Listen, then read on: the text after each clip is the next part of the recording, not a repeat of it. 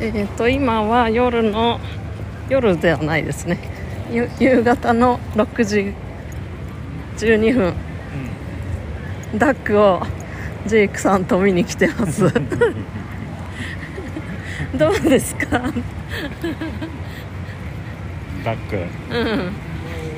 ダックかわいいね。ダックかわい。いあーちょっとねちゃんと2羽いるいているところが見れたのでよかったですね。今日何日だろう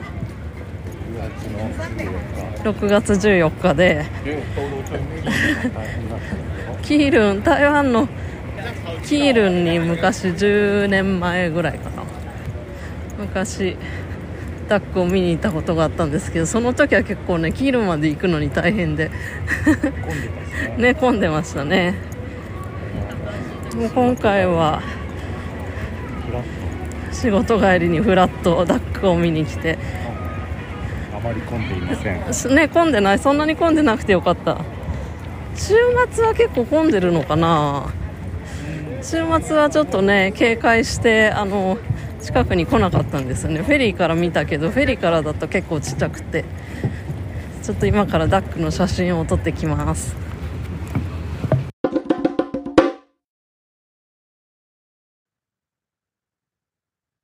はいということで昨日ちょうど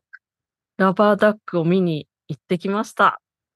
なのでね、今日ちょっとラバーダックの話を前回もしたんですが、いろいろアップデートがあるのでお話ししたいと思います。で、まずこのラバーダックなんですけど、なんて呼ばれてるか。あの、香港のメディアをを見ると、ウォンアップ、あの、黄色いカモって書いて、ウォンアップとか、あとは、アップチャイ、えーカモの、えー人偏に子供の子が仔 ですね。アップチャイって呼ばれてたりしますね。まあ、アップチャイが可愛いので、アップチャイと呼ぶことにしましょうか。このアップチャイなんですけれども、えー9日の日にビクトリアハーバーに2羽のアップチャイが登場しました。で、それで、次の日ですね、10日の日に、この日すごく気温が高かったんですけれども、えー10日のお昼頃に、2羽のうち1羽のアップチャイが突然、パンとこう、破裂するみたいな感じになって、しぼんじゃったんですね。なので、10日からね、しばらく1羽だけで 浮かんでたんですけれども、12日の日に、えー見事、えーもう1羽復活しまして、今はあのちゃんと2羽のアップチャイが見れるような状態になっております。で私も最初、ちょうど12日の日ですね、日曜日に、あの、こちらの香港ローカルの友達と、まあ、美術館巡りをしようってことになっていて、午前中、あの、チームサーチョイの HK モアに、で午後に香港島側の大湾に行く予定だったので、じゃあちょうどね、その海を渡るときにフェリーに乗ったら、このアップチャイが見れるんじゃないかっていうことで、フェリーに乗ってったんですよ。で、フェリーの、その、アップチャイが見れる側の席にね、座らなきゃいけないので、フェリーね、かなり混んでたんですけれども、フェリーって、その来た時に、こう、ゲートがね、開くんですよね。で、一斉に、こう、みんなが、あの、自由席ですから、それめがけていくんですけれども、私はどうしてもこのアップチャイを見るために、その席をね、取りたいから、ちょっと小走りで 走ってたら、その友達には笑われましたね。あの、ナオコがこんなに早くあの動いてるの初めて見たっていう、そんないつものんびりしてる感じなんですかね。で、あの、無事取れたんですけれども、で、そこの席に座って、窓側に座って見たんですけれども、やっぱりね、フェリーの中からだとそんなに大きくないですね。割とちっちゃくしか見えなくって。で、セントラルの香港島側に着いてからも、あの、観覧車の脇のね、あの、フットブリッジを歩きますけれども、そこからも、まあ、見えるんですけど、やっぱりそんなに大きくは見えない。あの、18メートルっていう高さが感じられるほどには見れない。なので、まあ、やっぱりこれはね、ちゃんと、あの、近くに行って前回その近くに どこで見れる見られるかっていう話をした時に、私、たまるパークってお伝えしたんですけれども、あの、ちょっと読み 方が間違っていて、たまパークみたいな呼び方らしいですね。はい。そのタマーパークに、あの、昨日の夕方に行ってきました。まあ、1匹ね、あの、1羽ですね、い1回潰れちゃうっていうことがあったので、あの、2羽仲良く並んで 見えたのが、あの、楽しかったですね。で、あと、最初にも、あの、言ってたんですけれども、その10年前にやっぱり台湾で見た時、まあ、キールンっていうね、あの、港で見たんですけれども、まあ、それぞれやっぱり違う港に浮かぶので、背景が変わるっていうのは、これは結構楽しいですね。うん。あ、で、ちなみに先日、このアップチャイの、まあ、制作に関わった会社の人たちのインタビュー動画を見てたんですけれどもまあ、このね、見てると単純にその大きなね、あの、ラバーダックが浮いてるっていうものなんですけれども、まあ、かなりこれは大変なものなんだなっていうのが、制作がね、大変なものなんだなっていうことが分かりました。うん。で、そのインタビューされてた人は、えーフォンカウっていう、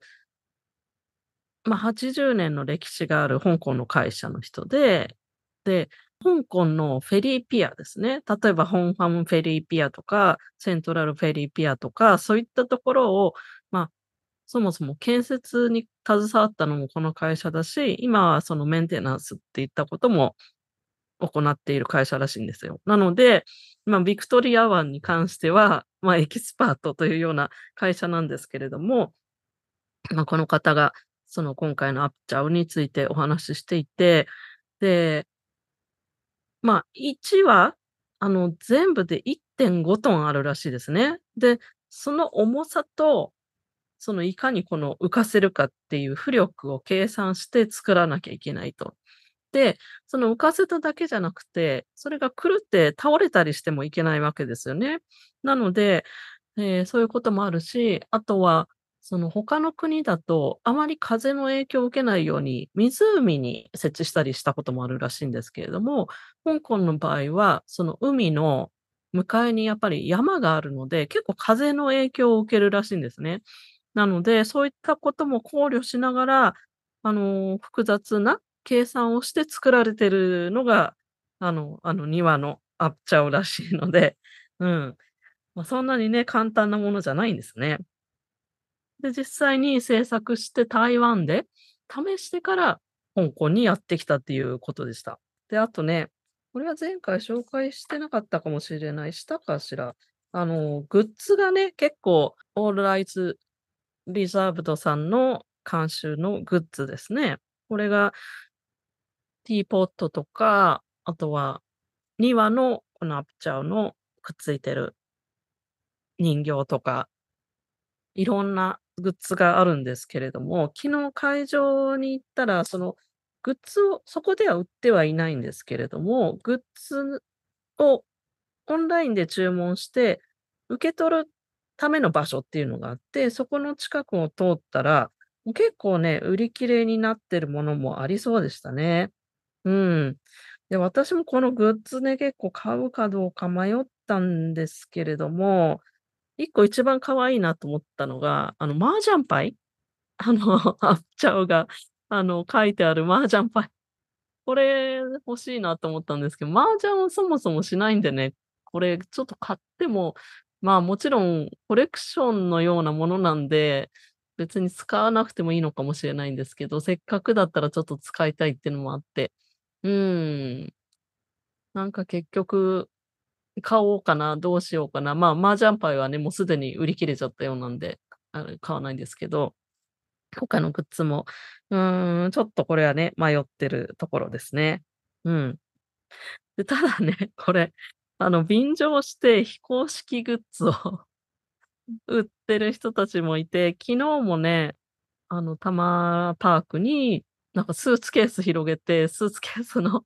中にいっぱいちっちゃい、本当にあのお風呂に浮かべるようなね、あのアヒルのおもちゃを売ってる人いましたね。あとは駅の、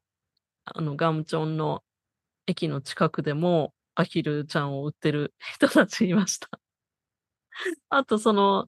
チムサーチョイのフェリーピアの近くにも、あの、いつもね、売店があると思うんですけれども、すぐ目の前に。そこでもアヒルちゃん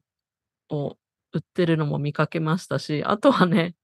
もう作ったのっていう感じなんですけど、ポストカードもね、売ってましたね。あの、ビクトリア湾に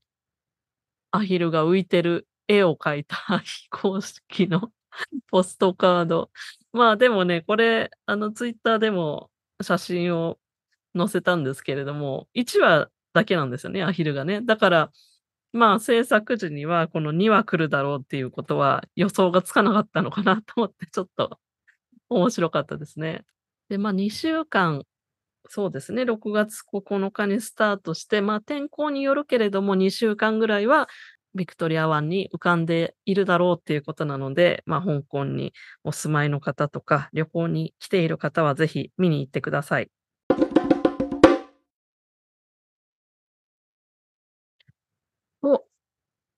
思っていたんですけれども、2週間ね、あの展示があるっていうことの元々の発表だったんですけれども、今日ね、この音声を編集して、ちょうどアップしようかなと思っていたところ、公式のダックのインスタを見たら、なんとですね、18日に、そのダックがビクトリア湾の中をパレードするっていう、これ、ね、前回もこのお話ししてたと思うんですけれども、これがあの18日に行われて、で、その日、パレードが終わったら、もうその日にね、このダックの展示が終了になってしまうっていうことなんですよ。ちょっとね、突然の変更で驚いたんですけれども、うん。なかなかダックもこのちょっと天候にね打ち勝つのが難しいっていうことだったのかもしれませんね。はい。そんなオフィシャルの発表がありました。で、それで、それだけだと思っていたんですけれども、それだけだとね、香港に今の時期来れない方々は残念だなっていう感じなんですけれども、なんと、えーこのラバーダックの作者のフロレンティン・ホフマンさんっていう人の日本の初個展というのが、6月16日から開催されるみたいです。えー場所は、ホワイトストーンギャラリーの銀座新館ということですね。うん。これは概要欄に情報載っけときますけれども、でそこで6月16日から7月15日まで、このフロレンティン・ホフマンさんの日本初個展が開催されるそうなんですよね。うん。で、このホワイトストーンギャラリーというギャラリーは、あの、香港にもね、あの、ギャラリーを持っているはずです。で、そういう縁があったのかなかもしれないですけれども、ちょっとこれはね、あの、日本にいる方は逆に見に行けるので、えっと、ぜひ見に行ってみるといいかなと思います。で、あと、公式情報によると、6月17日の土曜日の3時から、まあ、この初の個展を記念して、オープニングレセプションが開催されると。で、レセプションでは子供向けのワークショップを開催予定って書いてあるので、うん、これどんなものになるんでしょうね。ちょっと楽しみですね。うん。という、ちょっと、ダックのお話を今日はしました。では、ハチキン、シャツチェン。またねー。